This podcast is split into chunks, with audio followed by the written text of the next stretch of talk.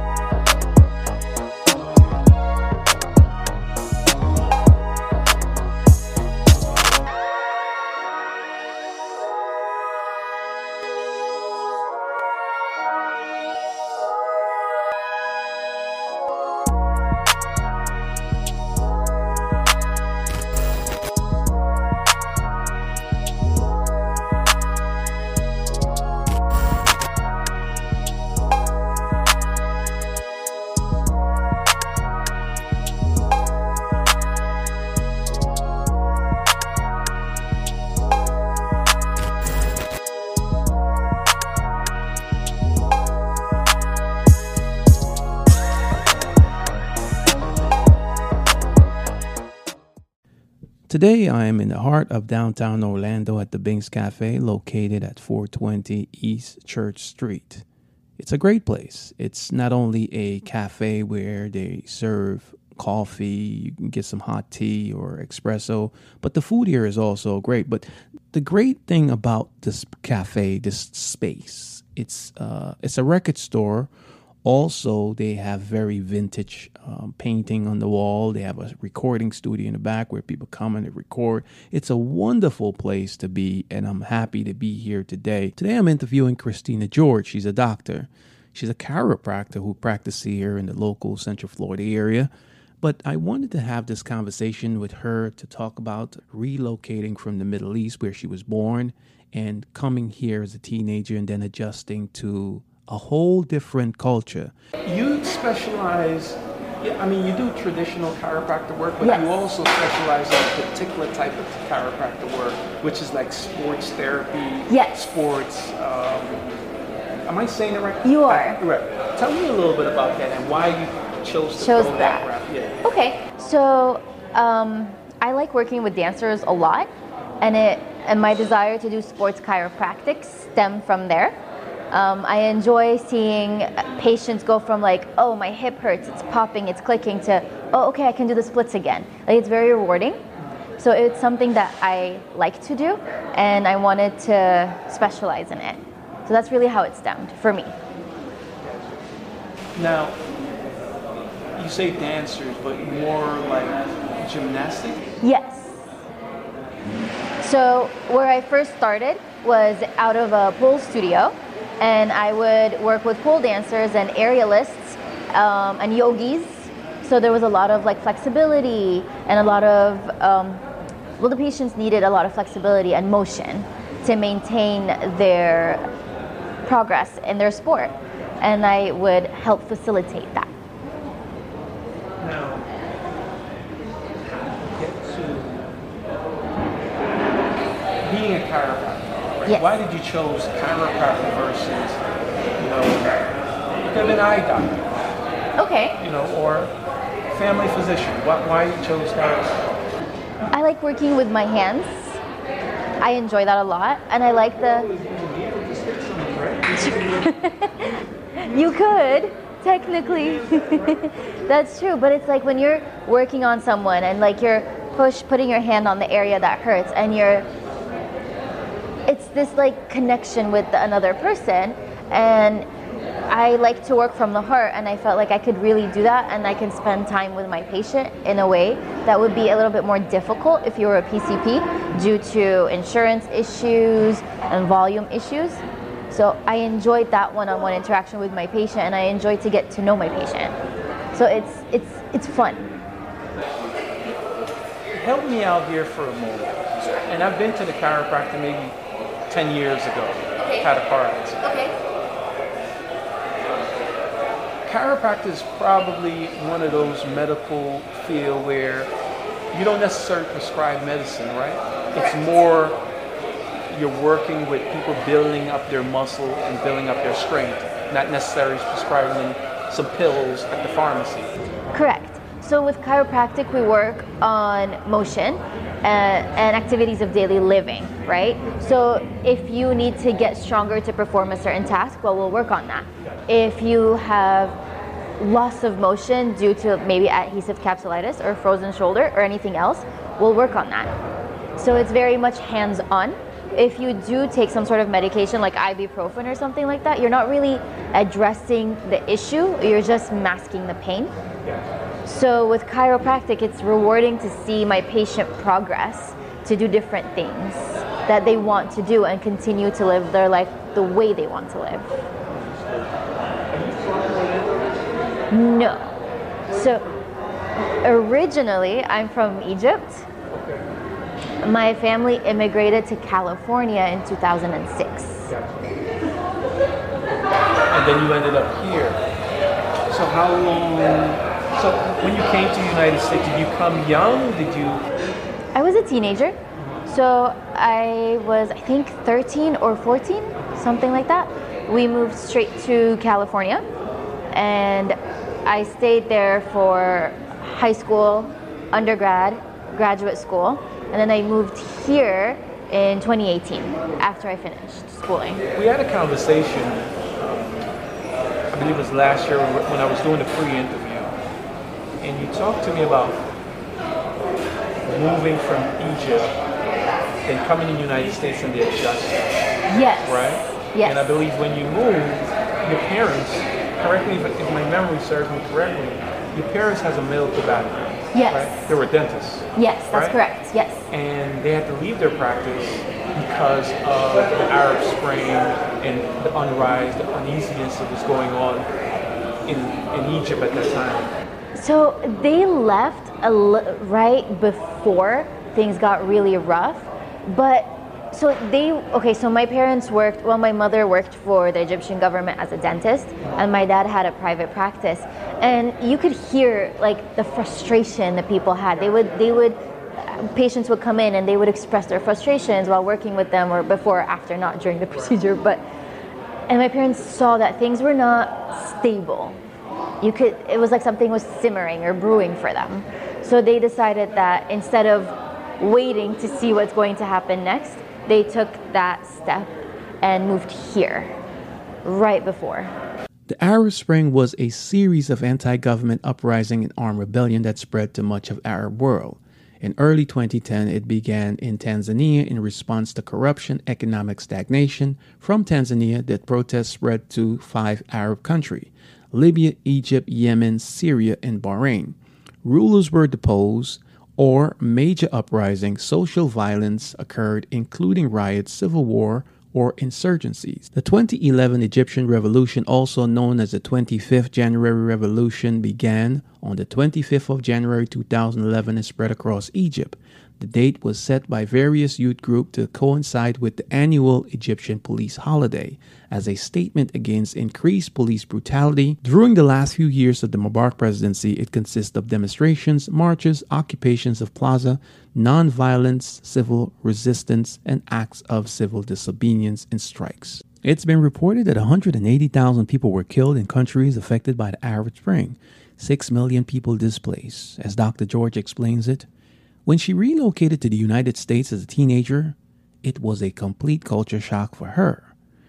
Uprooting from her life in Egypt, coming to the United States, adjusting to the language, adjusting to the food, even having to make new friends. As she explained.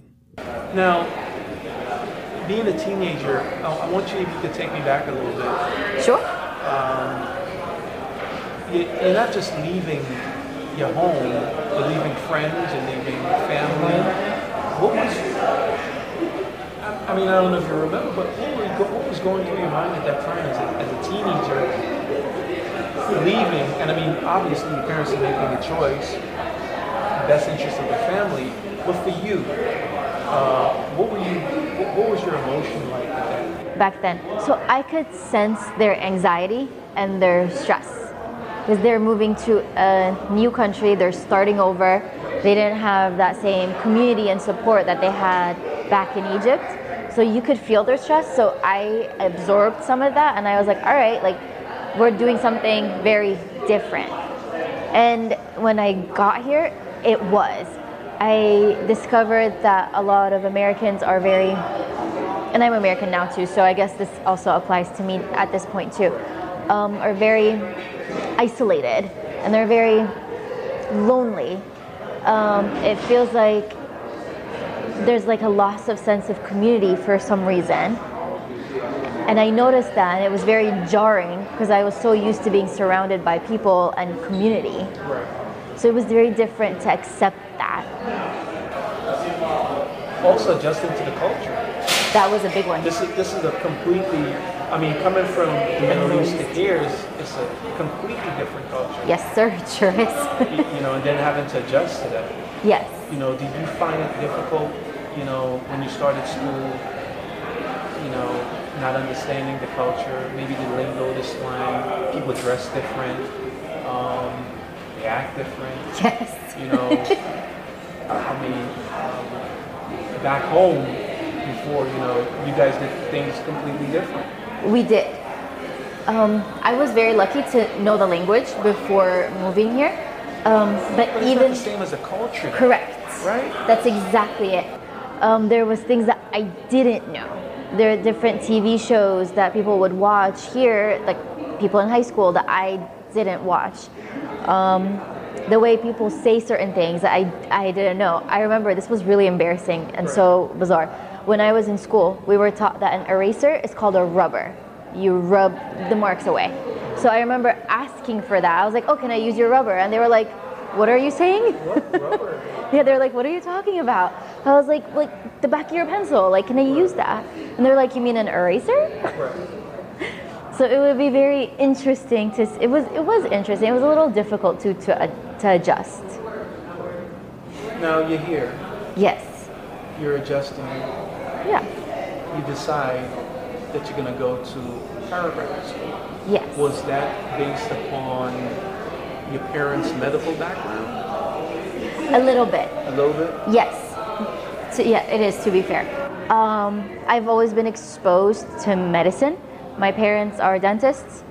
Um, I have a sister that is about to be a dentist. I have an, my other sister is a pharmacist. Go ahead. You, you, you, you completely stared off the path. Well, what's, what's going on there? Are you the oldest? I am the oldest. You're the oldest? Yes. Okay. Why did you stare off the path? Um, dentistry never appealed to me the way it appealed to my younger sister. So I remember at one point my younger sister was collecting like teeth in a jar to practice to drill. Right. And I was like, that is not something that I want to do ever. um, and my middle sister, the pharmacist, she was into chemistry and she's into like compounding and making things. And that wasn't appealing to me either. And that was the two types of medicines I was exposed to. And then I discovered chiropractic um, through school, actually through a health fair. And I was like, well, this is interesting. And I got to learn about the human body and biomechanics. And I was like, okay, no, I actually like this more. And that's how when it. you, when you came home and you, you told your parents, hey, you know what? I, I think I'm gonna I'm gonna get into the medical field, but I want to be a chiropractor. What was the what was the reaction?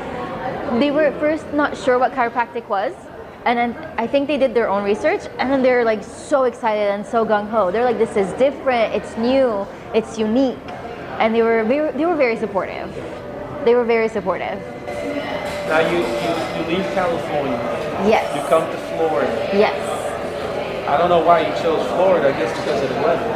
the weather's a big one The, the weather. You're here now. You started this practice called the chiropractic. Uh, the chiro, the chiro concept the chiro concept. yes sir You decide to go off on your own. yes Okay. That's got to be a little nerve wracking. it is To Jump out on your own. It is. Um, I chose to do that because I wanted to challenge myself. I have been working as an associate for a long time, so I have the clinical skills, but you also have that like protection of there's other doctors in the location. Um, you can ask them questions. You can do you have that like support. And I was like, okay, well, I'm very confident in my skills and I'm very proud of how far I've gotten. I wanted to take that leap of faith and practice the way I would like to practice. And I, went for it. Now, it's, funny you say when you're working with other doctors, you get opinion or maybe ask a question. Yeah. Now that you're on your own and you're running your own practice, Yes, sir. do you still have that Yes. phone to, to make a phone call? Yes. Um, it's always good to know other doctors and to network and to learn from each other. I believe that if you are not constantly learning and asking questions, then you're failing your patient. You always have to be better. I take pride in going to a lot of continuing education courses. I take pride in learning and reading the latest evidence based um, studies on chiropractic care and spinal manipulation and manual therapy. And it's really, really important. Like, that's a source of pride. And also, it's really important for my patient. Let me ask you this. Go for it. I, I, I- listen, I'm sure you've seen it. I've seen it on social media. We have tons of chiropractors where they're just cracking people's neck and you know cracking their back, and they're doing all this stuff. It, it looks good, and I'm like, oh wow, you know, and they can. I guess crack a bone here and make you taller. Uh, I don't know I, don't know if that's taller, true or not, but if it's a myth or if it's, you know, but I don't see you doing it. You- You're not involving yourself with the gimmick. So, I Like decided. you're right. Li- Listen, you, you take this very serious. This is what Yes. I'm doing. You know, uh, why haven't you went the gimmick? So I love getting adjusted, and that is like the base of my practice as well. Getting an adjustment, it's really important for you. Um, I decided to take a more educational route because it is a passion of mine. So I like to like talk about um, maybe why someone's having a their hip, why is it clicking, or talk about what it what that means, or discuss different health conditions. It's something that I've enjoyed, and I used to be a teacher, so it, it kind of blended in for me that way. What did you teach? I used to teach anatomy and physiology. What? yeah, Really? yes, So you like teaching? I do. I do. That's interesting. Thank you. Would you get back to teaching? Maybe, Maybe hold later. A, maybe holding a seminar for you know chiropractic, Yeah. like a workshop. I would. You would? I would. I think I would. That might be interesting. That might be a different approach. True. You know? True. Can, can you really crack someone back and make them taller? Is that is that Well, I don't know about making them taller, but you can adjust someone's spine to help increase their range of motion, reduce their pain. No. So I think a lot of the times, like someone's coming in, they're like, "Oh, my back is hurt. I'm slouching," and you give them an adjustment, like they feel that relief of pain, they can like stand taller, stand straighter. It's not that we made them taller, but it's that that patient has less pain now, and they don't have to like lean forward or lean back. so you always have the same height? Yeah. But if you're slouching over, obviously you you're might you're, you're few be hurt, right? and you'll be hurting. So when you work on that patient and not only adjust them but work on stabilizing their back, the muscles in their back, you'll help them stand taller. So they they it looks like they're taller, but they're just they just have good posture now, which is important.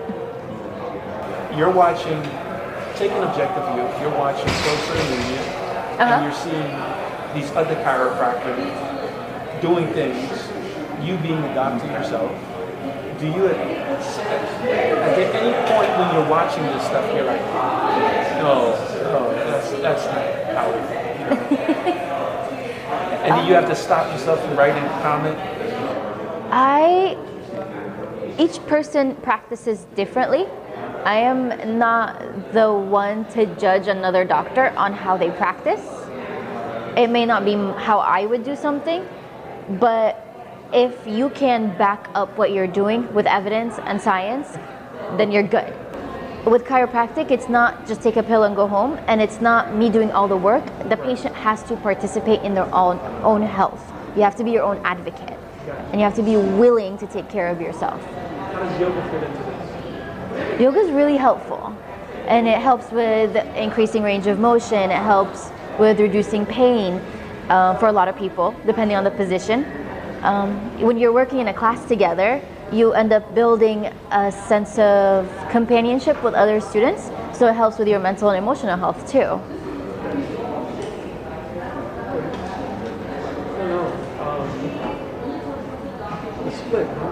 She wants to do that. I have other patients wanting other things. I have an older patient actually who wants to be able to bend down and pick up his grandchild. That's his goal. He wants to do that. That's really important to him. So we're working on that. We're like, we're like, all right. So let me see how you squat. Yes. Correct. Without pain. I try to get them to as close as I possibly could to get them to their activity of daily living. Yes, that's my goal for my patient.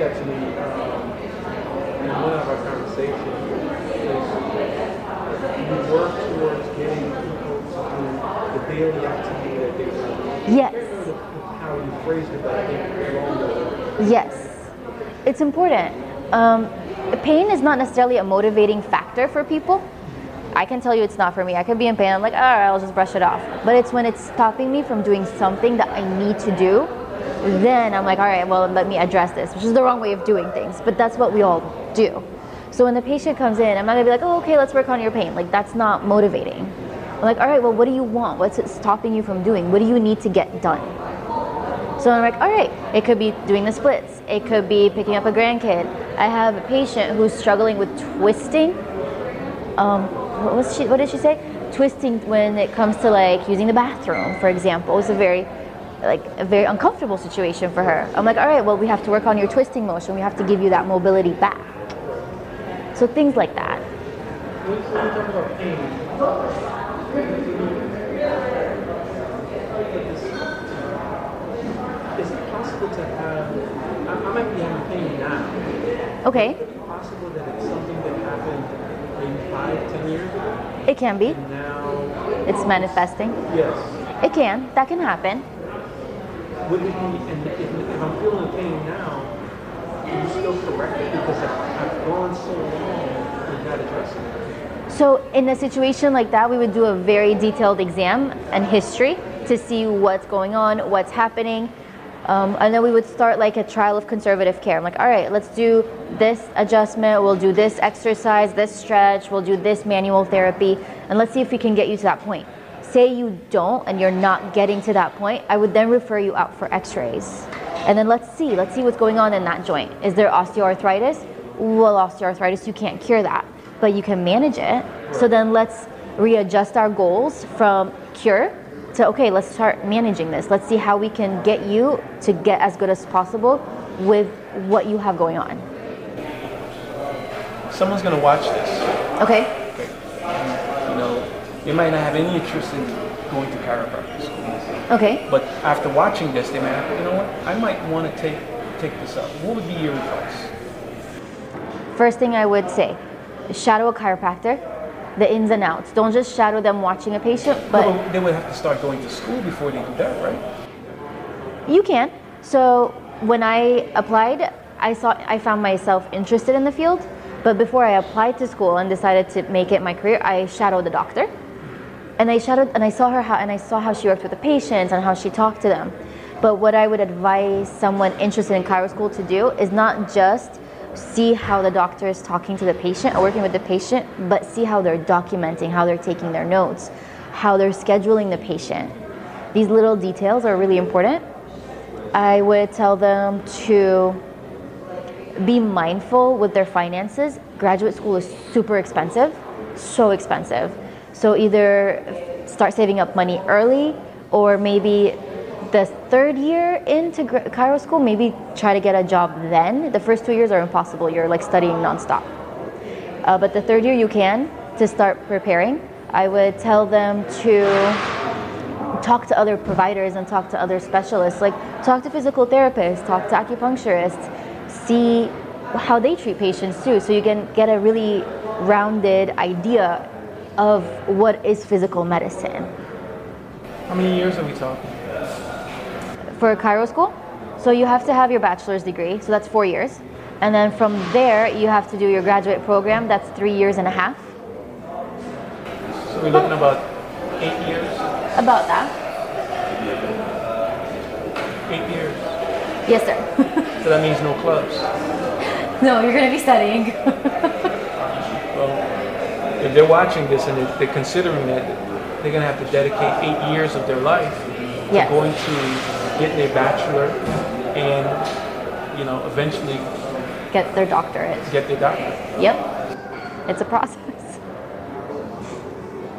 What was the best part of your journey? When I was in grad school, the friendships I made were a big deal. That's that was huge. And I- there are friendships that I still have to this day. That was the best part of grad school. Dr. Christina George. Yes, sir. It was a, it was it was listen, we worked on this for eight months and we finally we finally got here.